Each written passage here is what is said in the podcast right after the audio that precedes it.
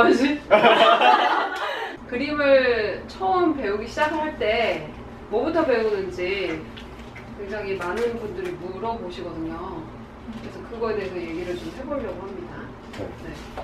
뭐부터 배워야 되냐 이렇게 많이 물어보세요. 아주 완전히 기초가 없을 경우에는 소묘와 드로잉을 많이 시켜요. 그림에 관심이 좀 있으신 분들은 소묘를 먼저 시작을 하게 하고요. 그 다음에 그림에 대한 환상이 있으신 분들은 환상이요. 네 환상이 그러니까 뭐, 아 나도 빨리 잘 그리고 싶다 이런 분들은 일단은 크로키나 이제 드로잉 같은 것부터 시키게 되죠. 근데 그 두 가지 차이가 소묘 같은 경우에는 굉장히 단계적으로 차곡차곡 배워나가게 되는 거고 드로잉 같은 경우에는 그냥 기본적인 형태만 빠르게 잡아 나가는 식으로 배우게 되죠. 뭐두개 다 기초예요. 네. 그래서 기초부터 하실 때 어떤 것부터 배우셨어요?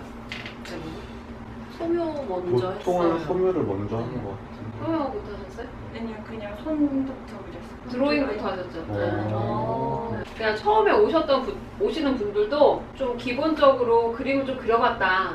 그럼 드로잉부터 많이 시켜요. 왜냐면 소묘 과정이 되게 조금 시간이 오래 걸리잖아요. 그래서 지루할 굉장히.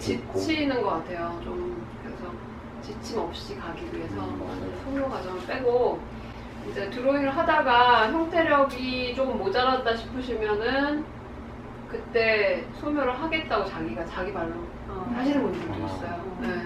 저도 한번 생각해 본 적 있어요. 오랜만에 하면 재밌을 것 같기도 하고 약간 음. 형태력이나 그림 단계가 있잖아요. 맨 네네. 처음에 네. 스케치를 하고 그 다음에 약간 톤을 올리고 그 다음에 묘사를 디테일하게 들어가고 이런 음. 단계 같은 게 소묘하면서 다시 한번 차곡차곡 배워보고 싶기도 하고 음 맞아요 맞아요. 그런 생각이 들더라고요. 그리다 보니까. 오히려 그림을 어느 정도 그린 다음에 소묘를 배우시면 훨씬 더 재밌어요. 어, 네. 그 소묘가 막 할- 처음에 할 때 막 지겹잖아요. 보이지도 않고 막. 관찰이 안 되니까. 네. 어, 저는 다 그렸다고 생각하는데 네. 선생님들은 계속 더 보라고 맞아. 하고 더 그려보라고. 뭘 더 그려야 될지 모르겠는데 보내주시더라고요. 집에 안 보내주진 않아요. 다음 시간에 더 해라. 네네. 네, 이런 식으로 하죠. 네. 그 소묘를 할 때 주안점을 두는 거, 거가 선생님들이 이제 가르칠 때 관찰력을 높이는 그런 훈련을 하는 거거든요. 그 다음에 그림 그리는 순서. 거- 그게 소묘에 다 나와 있는 거예요. 그러니까 처음에 형태를 잡고 기본적인 색감을 배치를 하고 그다음에 묘사를 들어가고 이런 3단계로 나눠서 작업을 하거든요. 드로잉도 마찬가지고 유화, 수채화 다 마찬가지예요.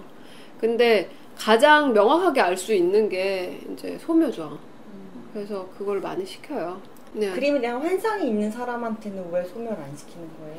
이제 아예 안 하고 그림 아예 안 해보고 자기가 잘할 줄 아는 분들이 있거든요. 음. 그런 경우에도 드로잉을 많이 시켜요. 저는. 그러니까 갑자기 잘해지는 게 아니라는 거를 금방 알게 되세요. 아, 네.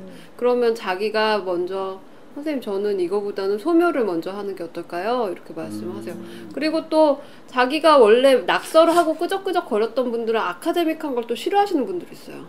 그럴 경우에는 드로잉을 시키죠. 네, 스케치하는 거, 크로키 이런 걸 많이 시키죠. 그러니까 그 사람의 음. 유형에 따라서 딱딱. 예, 그때 그때 달라요 사실. 예.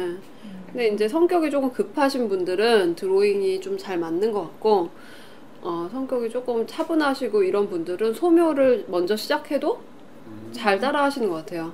그리고 또 이제 직장 내 스트레스가 많으신 분들은 소묘가 아주 잘 맞아요. 아, 그래요? 네. 왜, 왜 그래요? 어, 왜? 아무 생각 없이 어 느 순간 왜 집중을 하다 보면 여러분들도 느끼셨겠지만 내가 없어지는 경험을 하죠. 네.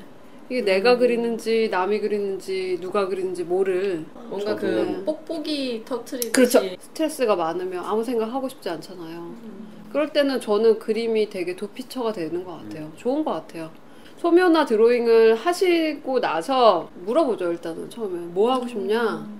그게 가장 중요하죠. 학생의 마음. 어떤 거 하고 싶으시냐고 이렇게 네. 물어보시더라고요. 저는 약간 어버버했어요. 뭐 해야 그, 되지? 음, 하고 맞아.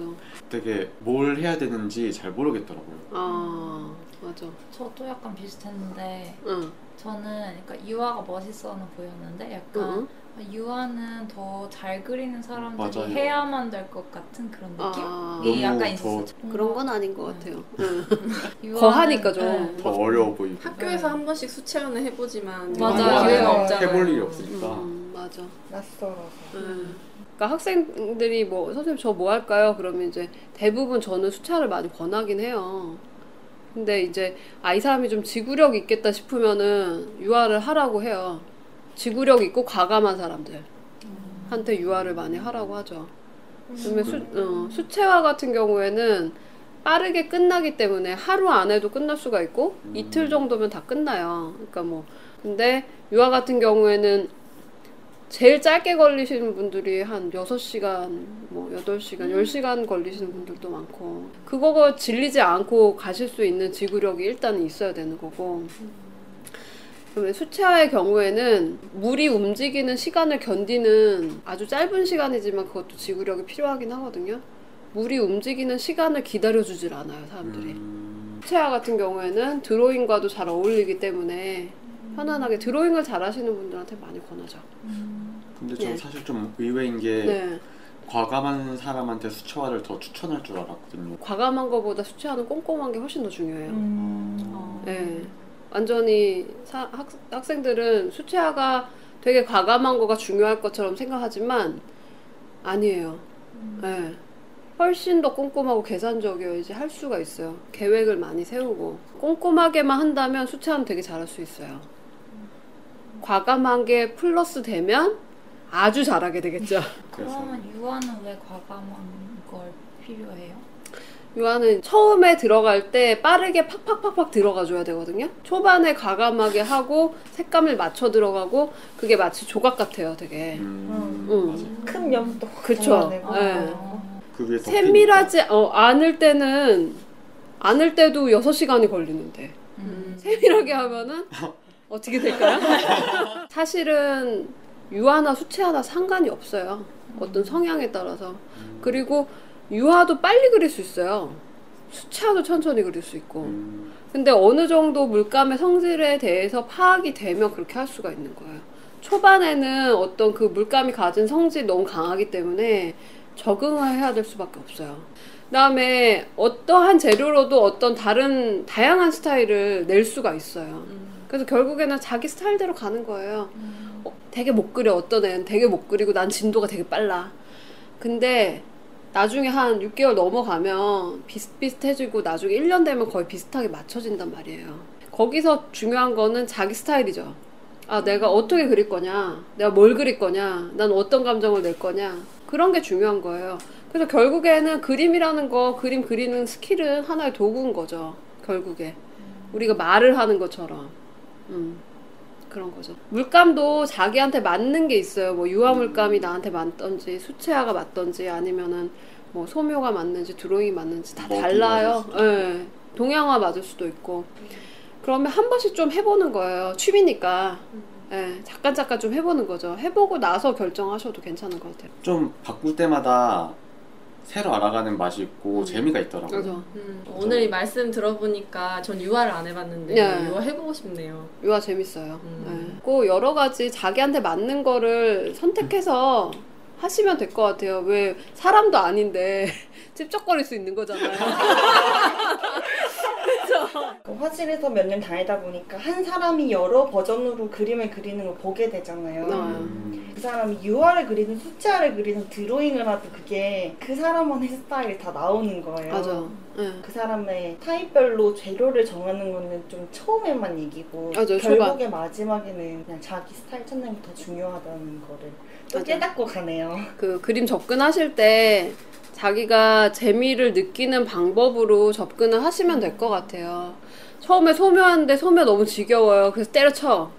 그 맨날 한 달 하다 때려친 사람 되게 많아요. 어, 그러면 그 소묘가 안 맞는 거잖아요, 자기한테. 그 얘기를 솔직하게 하고 선생님한테 어떻게 했으면 좋겠냐고 물어보는 것도 저는 좋은 것 같아요. 음. 하고 싶은 게 뭐예요? 그거부터 시작하자고. 음. 그리고 부족할 것 같으면 소묘를 하자고. 음. 그게 맞는 것 같아요.